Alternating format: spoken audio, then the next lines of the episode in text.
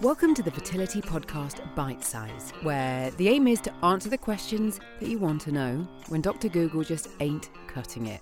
Maybe you've been in front of a consultant and have left and it's still keeping you awake at night. Or maybe you've been asking online and still aren't satisfied. So, we've brought together the many experts that we've met, as well as asking brands who want to help you understand things better to share their wisdom in a bite sized chunk. Now, if you've been listening for a while, you will know that on the Fertility Podcast, we have covered a lot of topics to help you learn more about your fertility. So, if you've just found this podcast, do go and have a listen to our last couple of series as we've really mapped out what you need to be thinking about. What you're going to get here is a snippet of something useful, a bite sized chunk of information on what can be an extremely overwhelming topic. In this episode of the Fertility Podcast Bite Size, we're working with the Centre for Reproductive and Genetic Health, or you may have heard of them as CRGH. Now, they've been helping people understand and preserve their fertility for more than 30 years and have helped create thousands of families in that time. They have a real focus on personalised care and have outstanding success rates. And CRGH have also helped pioneer new treatments and technology for those trying to conceive. Today, we're going to be talking with Dr. Theodorou, a consultant gynecologist at CRGH, about the first steps that you need to be thinking about when considering fertility treatment and some of the frequently asked questions that happen during a consultation people would come for a variety of reasons. Um, uh, they may um, have not started yet um, uh, trying for um, a pregnancy, and they may want um, to have an assessment of their circumstances, uh, so that that can give uh, them confidence uh, to um, uh, start trying for a pregnancy. Sometimes we call that a fertility assessment. Um, uh, other circumstances could be that they may have been trying for a pregnancy with no success for some time, and that time may vary from a few months. Um, sometimes people leave it for um, uh, quite longer than that.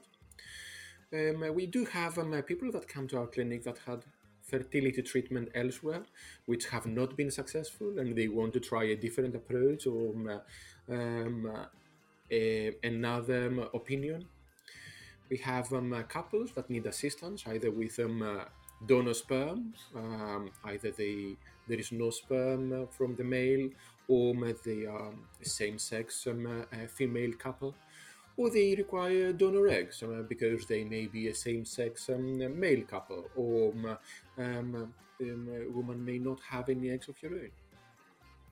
We have people that come to us for um, fertility preservation, um, male or um, female, um, uh, either for medical reasons, because they are maybe having um, uh, medical treatment that would reduce their future fertility, or sometimes for um, social reasons. Um, we call that when uh, particularly men or women want to uh, preserve their fertility when they are younger so that they can use that for the future. Sometimes some uh, people may come to avoid a known genetic disease. Um, uh, one of the two may have a known genetic disease where we can do tests for the embryos so that the offsprings do not carry that disease. And finally, um, maybe um, surrogacy um, for uh, various reasons, either medical, a female may not have a uterus or may not carry a pregnancy, or same-sex male couples. Um, and, and certainly there probably are other reasons that I may have not mentioned yet. Some of the initial tests uh, that we might um, do um, for people that are coming um, uh, to our clinic um, would be investigations uh, from uh, uh, male um, would commonly start with a semen analysis uh, if there is um, um nothing um, specific that would suggest more specialized investigations. And uh, from uh, a female, we would commonly do an ultrasound scan to check the anatomy of the uterus, of the ovaries, fallopian tubes, and also some blood tests to check the ovarian reserve, the anti-Mullerian hormone, FSH, and depending the circumstances, we may also want to check the ovulation, whether ovulation happens or not. Um, those would be the initial uh, investigations, but also depending on circumstances, we may go straight away to specialist investigations. Um, uh, for example, if um, somebody had multiple miscarriages, or um, they may have um, uh, a medical issue that may affect their fertility, we may want to do more investigation for that.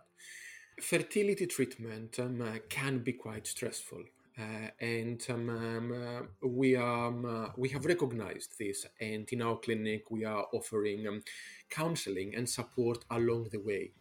It is very important not to forget uh, that and to not try to overcome any stressful uh, during treatment on your own, but uh, do allow us to help by um, offering um, uh, counselors. Counseling can be required on some circumstances, particularly when we are using uh, donor gametes, um, uh, donor sperm or donor eggs.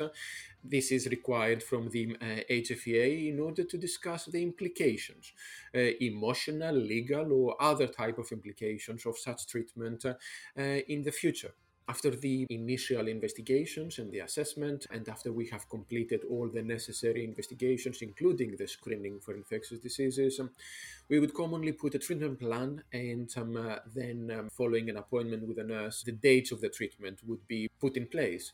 The treatment commonly starts um, depending on where you are on the cycle. Most of treatment may start a little bit before your period, but commonly stimulation for intrauterine insemination or IVF would come from when a period arrives. During the treatment, we would do some monitoring with ultrasound scans and blood tests before we have the end point of the treatment, which may be an intrauterine insemination, fertility preservation, egg or embryo freezing, an egg collection and an embryo transfer, or just embryo transfer. Do make sure you visit crgh.co.uk where you can learn more about the clinic. You can go and look up some of the members of the team that you've heard from in this bite sized snippet. You can book a free mini consultation or even attend an open evening.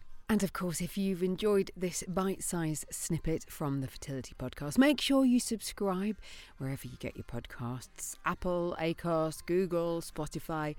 And if you've got the time to leave us a review and share what you've heard, that would be so helpful because we're all about trying to help you micro learn with these snippets of useful information.